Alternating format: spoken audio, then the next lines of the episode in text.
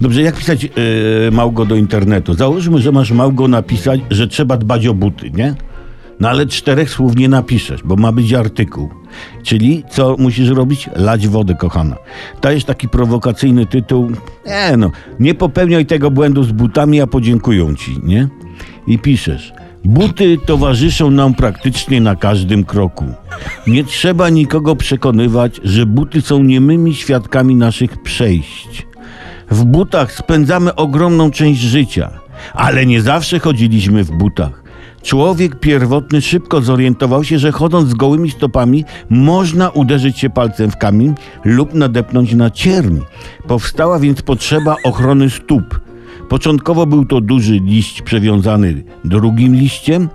Obuwie, takie jakim go znamy dzisiaj, powstało dopiero później. Na początku liście zastąpiły skóry zwierząt przywiązane do stóp rzemykiem. Krokiem milowym było wynalezienie podeszwy. Pozwoliło to na bezpieczne poruszanie się po kamiennym gruncie i wygodniejsze polowanie na zwierzynę, która często była pożywieniem naszych przodków. Tak piszemy w tym artykule.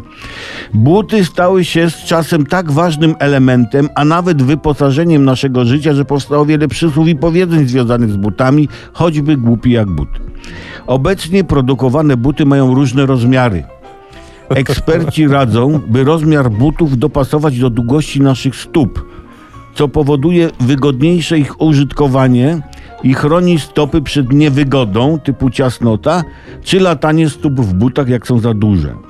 I tu już na, na koniec przy, przychodzisz do sedna i to, to jest ostatnie zdanie artykułu. I pytasz y, czytelnika, jak zatem dbać o buty? Zgodnie z zaleceniem producenta. I poważny artykuł do internetu gotowy. Nie ma za co gocha. Nie ma za co.